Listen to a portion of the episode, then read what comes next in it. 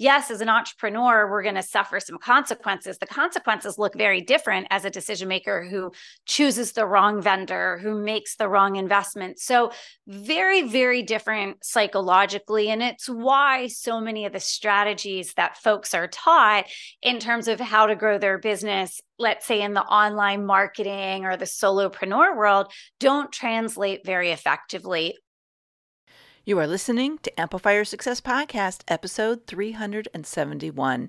Today, you're going to learn how to win more corporate consulting and coaching clients with a simple process. You ready for this? Let's get started. Welcome to the Amplify Your Success Podcast. Get ready to ramp up your revenue, amplify your impact, and make your mark in the world. This is the show for experts, thought leaders, and service professionals who want to shatter their limits and achieve that next level, you're going to find out from other experts and influencers how they made it. Now, let's get amplified. Hey there, inspired entrepreneurs and business leaders. It's your host, Melanie Benson, Authority Amplifier and Possibility Igniter for expert based entrepreneurs that are ready to hit five and six figure consistent revenue months. I am excited to share today's episode with you um, this was a really intriguing conversation, and you're going to want to get a pen and paper and take a lot of notes. Now, before I introduce our guest for today, have you saved your seat for the Bold Growth event? boldgrowthevent.com. It happens January 30th through February 1st. If you're listening to this later, you can still check this out. You do not want to miss this live experience. This transformational experience is being hosted just one time and I am going to take you through a very powerful process over 3 days, 90 minutes each day with time for Q&A to help you move the needle on your business with ease and flow. I'm going to reveal how bold growth moves are going to catapult you this year help you stand out as a recognized authority and really move the revenue needle in a way that doesn't add a ton of work. Think of it the 10x model instead of the incremental 2x. This is going to be very powerful and it's free. I'm not charging for this one. So you want to head over now before all the seats close to boldgrowthevent.com. Now, Who's it for? This is for experts, coaches, service based business owners, consultants, course creators who have their eye on a high six, seven, maybe even eight figure business. And even though you've been doing all the right things, you haven't been moving the needle the way you'd hoped, and you suspect that maybe you could actually use an injection of big thinking and quantum energy to help you catapult this year. So, if that's sounding exciting to you, I hope it does because this powerful process is going to change some lives and I hope it'll be yours. So, head over to boldgrowthevent.com and nab your seat by registering there. Now, let's get into today's episode. Welcome back, Amplifiers. I'm so excited to share today's conversation with you. We're talking about how to win corporate consulting and coaching clients. And we, oh my gosh, this guest, we have been in each other's orbit for years and years and years, I think 15 years, but let me give her an official welcome and introduction. Angelique Rewers. She is a small business growth expert. She's CEO of BoldHaus, recognized as an Inc. 5000 company with 25 years of experience. She's widely recognized for her no nonsense approach in helping small and diverse businesses to win corporate clients. Now, uh, you can read her bio because she's got so many accolades, but I want to hit some highlights here because I think it's it's impressive. She has had uh, her work recognized in Inc. magazine, Business Digest magazine, Forbes, Entrepreneur, CNBC, ABC, NBC, all of the acronyms, CBS, right? But what I loved, and Angelique, I am so moved by this. I didn't know this about you. She's also a humanitarian and has trained and consulted for organi- organizations like USAID, National Geographic, and the Smithsonian.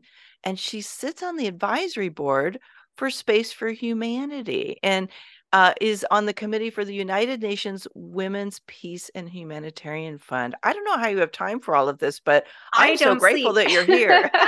you don't sleep. I sleep that one hour between two and three in the morning where, you know, everybody's asleep, right? That's yeah. probably it for me. That's probably it. I think after I had my twins, I learned I didn't actually need sleep. So there you go. That's impressive. Because if I don't get eight hours of sleep, you do not want to be near me. We're not going to have an effective conversation. My family's like, go back to bed. No, don't be around Melanie if she's had less than eight hours sleep. well, welcome. Thank you for Thank being you. here today. And I, I've known of your work for years. So when you guys reached out, I was like, yes, yes, yes. We got to have this conversation because I think a lot of uh, people who are part of the Amplify community, their focus is on corporate clients. So get your notepad out, my friends, as you're listening in. You're going to want to take some great notes today. Well, let's dig in. I want to talk first about some of the myths and misconceptions about landing corporate consulting and coaching clients. Um, I think a lot of people, and, and I've coached people in this field for a very long time. I came out of the corporate marketplace. So I know a little bit about that side of it, but I actually chose not to make corporate consulting and coaching my my focus because for me that didn't feel like where I where I would be good. Like that did not feel like a good fit for me.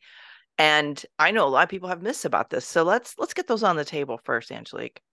Yeah, I love that. Thank you. Um, you know, one of the big ones is actually the one you just talked about. And it happens to a lot of folks, right, when they leave corporate because they're leaving due to burnout and due to the toxicity in the organization. They're sort of like, if you remember those old Kool Aid commercials where the Kool Aid pitcher would just go busting through the wall. And that's how a lot of these corporate escapees feel. And so the downside is oftentimes they're throwing the baby out with the bathwater, if you'll forgive the expression, in that they had some just incredible mojo while they were a professional in corporate. They were doing big things. They had lots of resources, they had teams, they had connections. And then all of a sudden, after that recovery, they kind of continue to play small. And there's this idea that if I go back to corporate, it's going to feel like it did when I was an employee. So I think that's one of the big myths when folks realize that it's it's very different when you're on the outside. Another big myth that we hear is that it takes a long time to win corporate clients, which is a total fallacy. I mean, I work in the B2C space now with solopreneurs and, and small enterprises at, who are selling into corporate. But you know, it's interesting because we'll have folks who everyone in your community, I'm sure Melanie knows what a list is, right? So we'll have folks, quote unquote, on our list um, who have been in our orbit for years and years and years. In fact, we just hosted our annual conference in Fort Lauderdale, and we had a woman who come up came up to me and she said, "I heard you speak nine years ago, and I'm finally ready to work with you and to be here and i'm you know i'm finally ready so the idea that one category of clients moves at a different speed than another category of clients is a fallacy. Um, that you have corporate clients who can pull the trigger within 24 hours because there's an emergency and you have ones that will take years just like in the solopreneur space or the mid-market space or any space. So that's i think probably the other really big one. People attribute certain things to corporate that in fact are absolutely the same across every target market out there. And so those assumptions and those limiting beliefs really causes people to leave a lot of opportunity on the table. Mm, yeah, but I'm so glad you talked about those because those are definitely things that I've had in my head over the years. Well, let's talk about the converse for a second before we go any deeper. You know, we've talked about some things that people might be kind of have as a limiting belief around focusing on corporate consulting, but what is the opportunity here? Like, why do you think this is such a good focal point for um, solopreneurs? Yeah.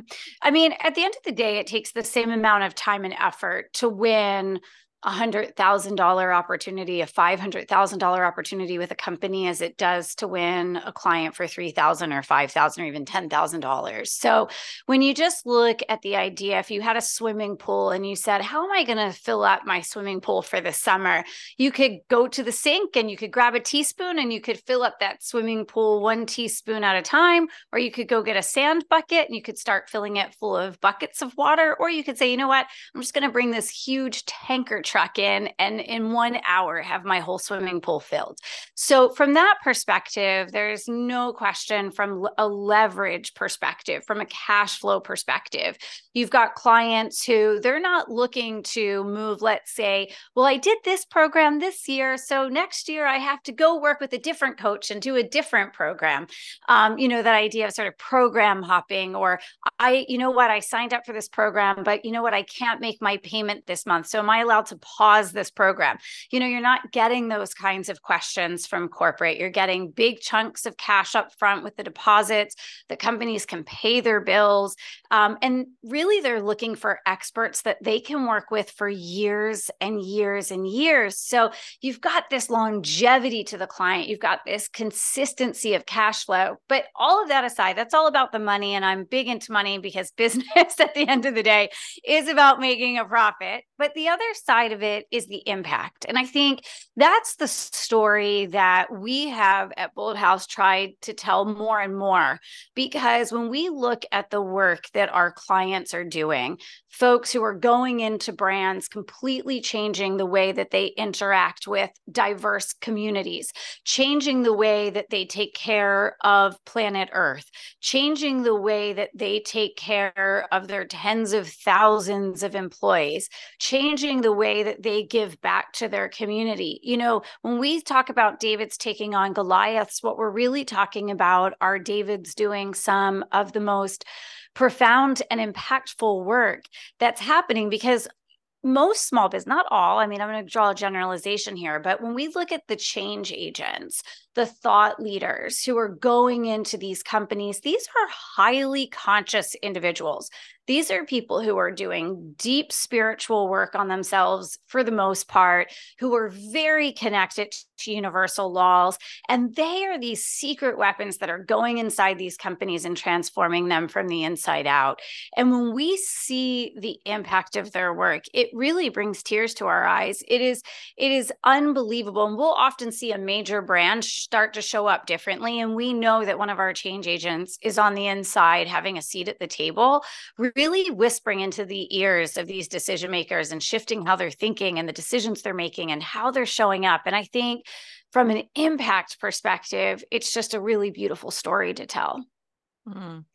You know, I don't share this very often, but your point is profoundly impacting me in this moment. And I'm realizing way back in 1997 or 98, my company, I was working for a Fortune 500 company my company started to hire and train with Stephen Covey.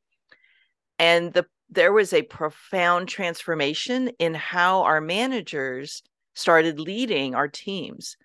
And they stopped managing us, they started coaching us and it was so profound it actually inspired me to become a coach because i all of a sudden felt like i was seen and valued for the very first time and so i just i know how important it is for um, great people with great talent to be able to transform a, a group of people that are also going to transform other people it's like the ultimate ripple it's the ultimate ripple and what you're really talking about there is is the story that we see over and over again. That's such a beautiful example. And that changes how you show up. And now look at how many people that you have impacted not just through this podcast and your company but just how you're showing up in life. I mean you have had a huge ripple effect in this world. And so you know you look at that and that's one of the beautiful things. So when you sell to a company and when we say corporate i should say to that we're really talking about all organizations because it's just an organizational sale. So whether it's a mid-market company, a nonprofit, a university, a college, a, a couple hundred person small enterprise or a huge Fortune 500 company, all the strategies are the same across all of that. And, you know, what's really interesting is you get that one yes from a decision maker, and suddenly your work can just spread all the way through an entire organization. And then those people carry that work forward. And most of our clients are doing that type of transformational work that you're looking at how people show up differently, whether it's people, planet, community. Um, you know, they're really doing that work. And I just, it also doesn't mean by the way that they don't also work with an individual if that individual wants to work with them but so much of their reach is being fueled by the financial resources of those companies and i mm. there is something really interesting that happens for folks when they f- see their full vision of what they can do actually manifested in the world and what i mean by that is sometimes not always but sometimes if you're working let's say with a small business owner they would love to implement all of your ideas and everything that you see that's possible, but they don't necessarily have the resources.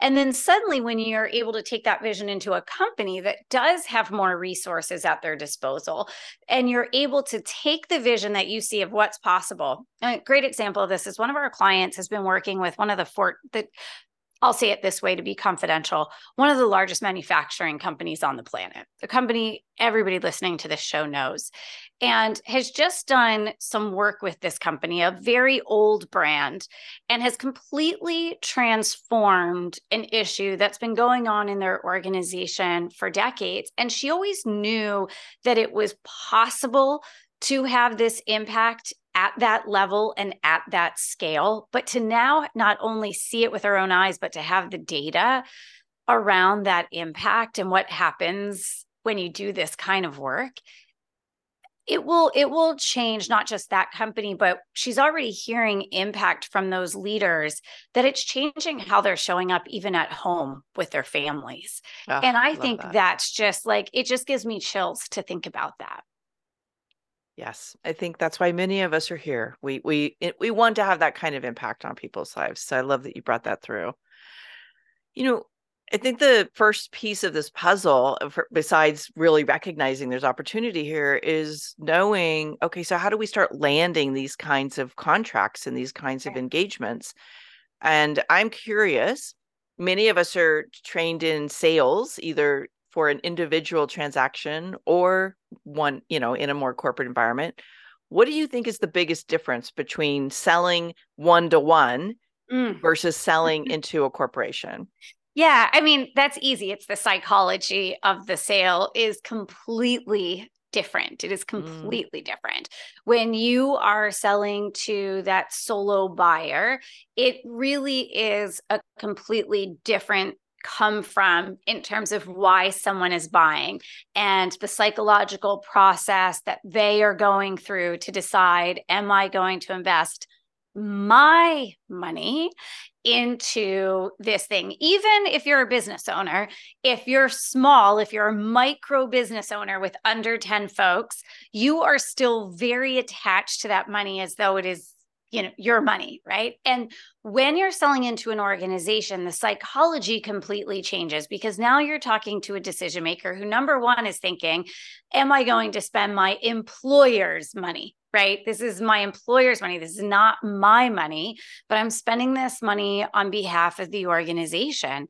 The other there's about 15 different elements to the psychology, but another one that's really easy to understand is that if we're an entrepreneur and we invest in our business, the return on investment that we get is very different. When I invest in my business, my profile can grow, my personal impact in the world can expand, my personal bank account can expand. I could have more freedom in my life. I could have more money to give back. All of these benefits are to me personally. A lot of decision makers, the majority of decision makers, when they are spending their employer's money, actually they are adding work to their plate. That choice to work with you means more work for them. And oftentimes, no good deed goes unpunished inside of an organization. So they're choosing to invest with you, but that's going to require more meetings. That's going to require more emails. That's going to require more justification of spend. That could be more hours that they're having to work. So it's interesting that oftentimes, even though they're a visionary as a decision maker and they want to see that benefit, there's sort of an inverse ROI for them personally each time that they're making that investment. And by the way, if it goes poorly, yes, as an entrepreneur, we're going to suffer some consequences. The consequences look very different as a decision maker who chooses the wrong vendor, who makes the wrong investment. So, very, very different psychologically. And it's why so many of the strategies that folks are taught in terms of how to grow their business let's say in the online marketing or the solopreneur world don't translate very effectively over to that B2B world. Mm, that makes perfect sense. And so really like deepening your ability to to sell into a corporation or into a, an organization of some kind is a very important skill set that you need to either like I would say master, right? Because yeah. There's you got to be able to win the business. Yes, on it's either on or off. You can or you can't. Yes. Okay. I guess that, yeah. that that selling is probably across the board one of the most important things anybody masters, no matter who your ideal client is. But um, I can say, having been on the other yeah. side of that sales conversation, because I, when I was in corporate, I was part of the sales team that went into uh, we our our customers were um, state and local government Mm. And really we had to we had very specific protocols on how to do that to make sure we were getting a good ROI on our efforts. So I think yeah. it's it's super important. Yeah, but you're bringing up a really good point. No matter what business that you are in, you are not in the business that you think you are in. You are in the business of selling the services that your company provides. So if you're an executive coach, you're, you know, you're, you're not in the business of coaching, you're in the business of selling executive coaching services. If you're a graphic designer, you're not in the business of graphic design, you're in the business of selling graphic design services. And this is very, I think fundamentally, that is the biggest block that precludes folks from really reaching their potential as business owners is the resistance to understanding that they are in the business of sales. Mic drop moment. I love that because that is so true. And you can have other skills and other passions, but sales is what we do. I thank you, you for bringing that to the forefront because yes. I think a lot of people that scares the bejeevers out of them. Is that a word? It's not. It is. We're making it, is. it up. It is definitely we're, officially a word. yes. Okay. It's now our word, right? It's our word. It is definitely a word. Yeah. No, it does. I think it's it's a shame that it scares folks, but it's because it scared me so much that I was successful as I was selling in the corporate space, and I've been able to help others do it. Um, I when I left corporate, I just wanted out, like a lot of folks, right? That was my I I wanted out, and um, I didn't think very far ahead.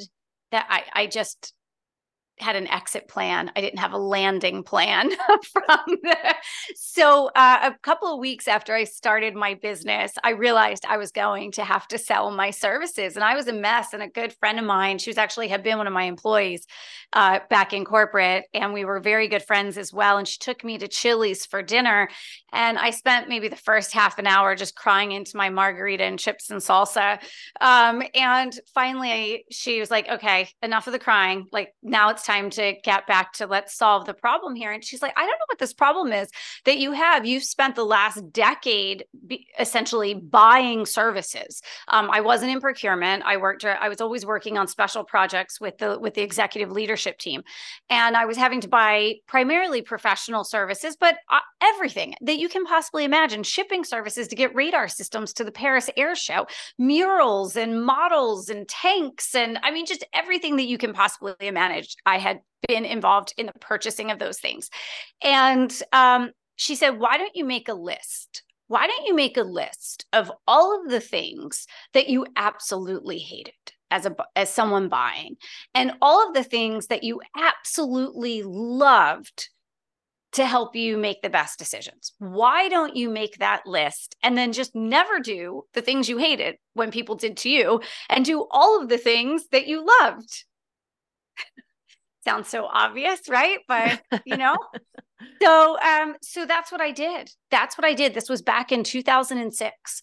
And um I I ended up spending a couple of weeks doing that and met with her over lots more margaritas. And then I built out a process, which we've now spent the last, I don't even know how many years is that. Let's not actually count them up.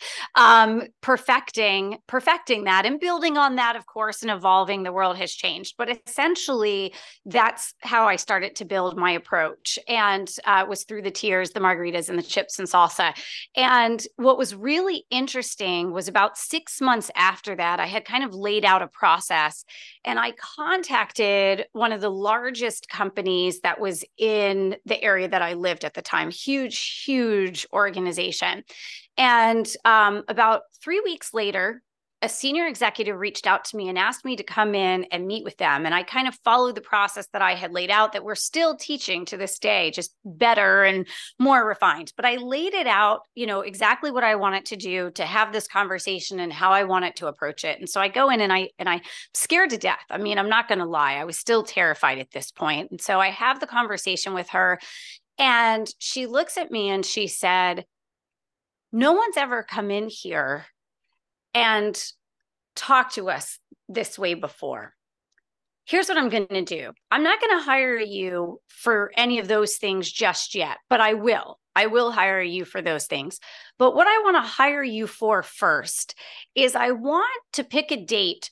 I have a list of like 10 types of experts that I know that I need for this company, and we need to have relationships. And I want you to go find those experts and I want you to teach them to have this conversation with us the way that you just did and i want you to to line them up to come in and i'll spend the whole day meeting with them and so sitting there so of course i said yes i could do that. I didn't know how i was going to do that but i said yes. And sure enough i ended up lining this day out. We ended up doing two full days of these had laid everything out for these folks. These folks ended up getting business with this major company and then i ended up working with them for almost three years until she suddenly passed away and then they kind of reorged and and i i ended up not doing more work with them. But it was for about three years. They were one of my biggest clients. Um, but that was kind of how I proved the process. And we've improved it since then. I mean, it's been a long time, but that was really right out of the gate, the journey. And one of the things, the big lesson in that for everyone is that you'll never figure out anything sitting behind your computer the mm-hmm. way that you really figure out whether you sell to corporate, whether you sell to solopreneurs, whether you sell to nonprofits, whoever you sell to, the only way that you're ever really going to master it is to get out from behind your laptop and really meet with people, get out there with a minimum viable product, an MVP, you know, get out and have conversations because you don't figure it out just getting overwhelmed behind your laptop.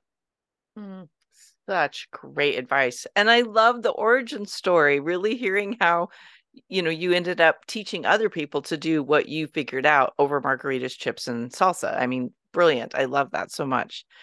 You know, um Angelique, I want to talk about something that I think comes up for a lot of the people who are coaching in general, but specifically coaching in corporations, coaching and consulting. You talk about the time money wall. Can yes. you tell us what that is and why that can oftentimes become a barrier to scaling their businesses? Oh my goodness. And this is where most people get somewhere around six figures to 200,000 is usually where we see it. It's a little higher, but usually it's it's in that, you know, between 100 and 200,000 where the only way that they can make more money in their business is if they work more hours. So time equals money. And so we are at that time money wall. So that's it. You've put all the time and energy you possibly can in. And so now you're going to have to cut even deeper into your sleep, your weekends, your holidays. That's it. That's your only choice. And so folks just stop growing. That's it. That, you know, we're, we're done. And, you know, the sad thing about the time money wall is that what it has equated is that more money, which of course is more impact in the world, that more money only comes through harder work. And in fact, that's not exactly true. We are sort of raised that way, right? Our school system raises us that way, and our jobs that we get, our jobs, raise us that way.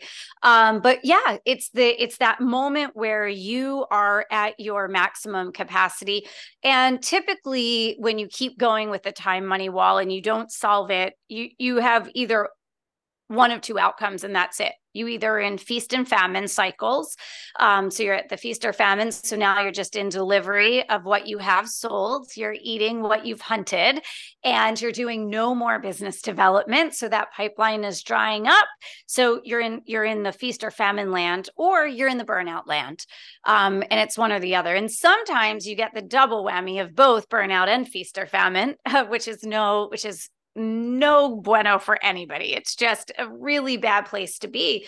Um, and that's when folks really start saying, you know what, I'm not even sure I want to do this anymore.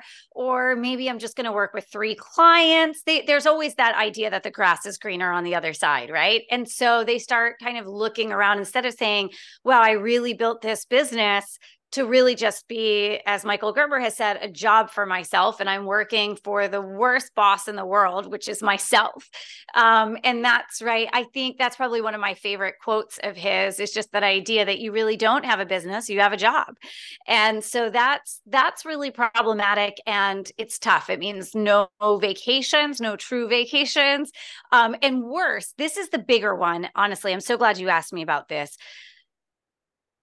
I don't wish what I'm saying on anyone, but this is part of life, and that is emergencies, family emergencies, aging parents, um, a kid at college that has some kind of an emergency. You yourself have a health crisis.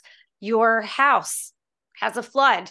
And we had a client this past year. She had to live in temporary housing for 10 months because our whole house had to be rebuilt because of a flooding issue. You know, there will be an emergency in your life at some point in time. And when you don't build your business to actually make money when you're not working 8 a.m. to 8 p.m. every day, you're in trouble. And the time to build it right is when you are not in turbulence, but when you're at like a smooth altitude in your business. But that's often when people start resting on their laurels. And in fact, that's actually the time to invest in coaching. That's the time to get the training that you need. Um, to, unfortunately, a lot of folks wait until they're in the turbulence to start doing the things that are going to create the scale, create the cushion, um, really create the safety nets that they need in their business to see them through those storms when they eventually come. Hmm. Well said. I agree. I mean, I've hit those walls. I think we all have, and it's really understanding how to how to set things in motion uh, to scale rather than waiting until you're in so much pain you don't have the ability to to figure out how to do it so i, I think that's a very important piece of this puzzle i could talk to you for hours i, I have so many things that i want to talk about uh, there's something that you've talked about and i'm wondering if this is something we could cover really quickly since we're kind of getting to the end of our time but it, I feel like it's so important. We've got to squeeze it in, and that is these five rules of business that you yes. that you like. You talk about it a lot. And I think it's really worth spending a couple minutes to share that. Yes. Oh my gosh. I love our five rules of business. So, the first uh, rule of business is to know thyself right to really understand to to know who you are what are your strengths what are your inner motivators what are your modes of action and also what are all of your years of experience and knowledge. You know, it's amazing the amount of entrepreneurial amnesia that happens that folks forget oh yeah i was a total badass 15 years ago when i was doing x and i'm not using not even one ounce of that expertise today. So know thyself. Number two is follow the money. You've got to follow the money in business. The market is always right and what i mean by that is the market decides what it's going to spend money on. The market decides what it wants not you. So you've got to follow the money and you've got to put yourself where the money is naturally flowing where that river current is going. Number three, you want to grow where you are planted, meaning where do you already have roots? What are the professional networks? What's in your own backyard? What have you already invested, you know, 20 years of building professional connections in? So grow where you're planted. You are not a tree that got ripped out and moved somewhere else. You are, you've been building roots your entire life. Don't ignore those. Number four, think big, start small, move fast. Think big, start small, move fast. You can do so much when you are willing to get started and just do it in sprints. And last but not least, conversations are what create cash flow in your business. And I don't care what market you're in B2B, B2C, B2G, conversations are what it's all about. And if you're not having actual conversations with the right people every single day in your business, then you're not going to make money. So, those are our five rules of business. Um, and we ask our clients to live by those every single day. I love those. So good. Okay. We will outline these for you in the show notes because they're fantastic. Or you could just uh, rewind and listen to that like 70 more times today. uh, it's worth um, making that a great uh, start to your day to review those five rules of business. Angelique, this this is powerful, and I'm I'm so profoundly moved by everything that you've shared. And I know you like there are people here who are like, okay, how do I get with Angelique? What is a great place to start? Does she's got to have some kind of resource that we can learn more? What would be a good place for someone to start as they're listening in today? Yeah, I mean, swing by boldhaus.com. It's B O L D H A U S.com. There's an awesome proposal template on there that's downloadable. It's great. It's in PowerPoint format. So you can literally stick your logo on it and use it and save a lot of headaches uh, around proposals. Um, but the other thing, too, is I'm the only Angelique Rewers on LinkedIn. So you can easily find me there and I would love to connect. Mm, thank you. Yeah, that proposal template's hot. So if you are working inside organizations of any kind, go download that right now because having a proven template to kind of make things easier or to optimize what you're already doing is a really valuable tool to have. Okay, Angelique, this is the moment in time where I like to ask some fun personal questions. I mean, you've already shared a little bit about your journey, which was really intriguing, but I I know you're going to love this question. I like to ask my uh, guests, what is the boldest thing you ever did that ended up amplifying the success of your business? the boldest thing that I ever did was host my very first conference. Um, mm. I shot way over on the budget. um, I signed a massive, insane, close to three hundred thousand dollar contract with the Gaylord National in Washington D.C. at National Harbor. Um, did not have the budget to cover that. Hindsight, that's not how you should do your first event but I had such a vision for really putting this company on the map. And I believed so much that there was a need in the marketplace to redefine. By the way, this was 2013 when the word corporate was still a dirty word in the solopreneur land. And, um, but I knew that if I did that event and I got major brands to that event and I redefined how small business was talking with corporate and how corporate was talking to small business, that we could really do something. And um, it was the scariest thing I ever did. I made a lot of freaking mistakes, but that put us on the map. And it was really because I had the belief in this business and the mission.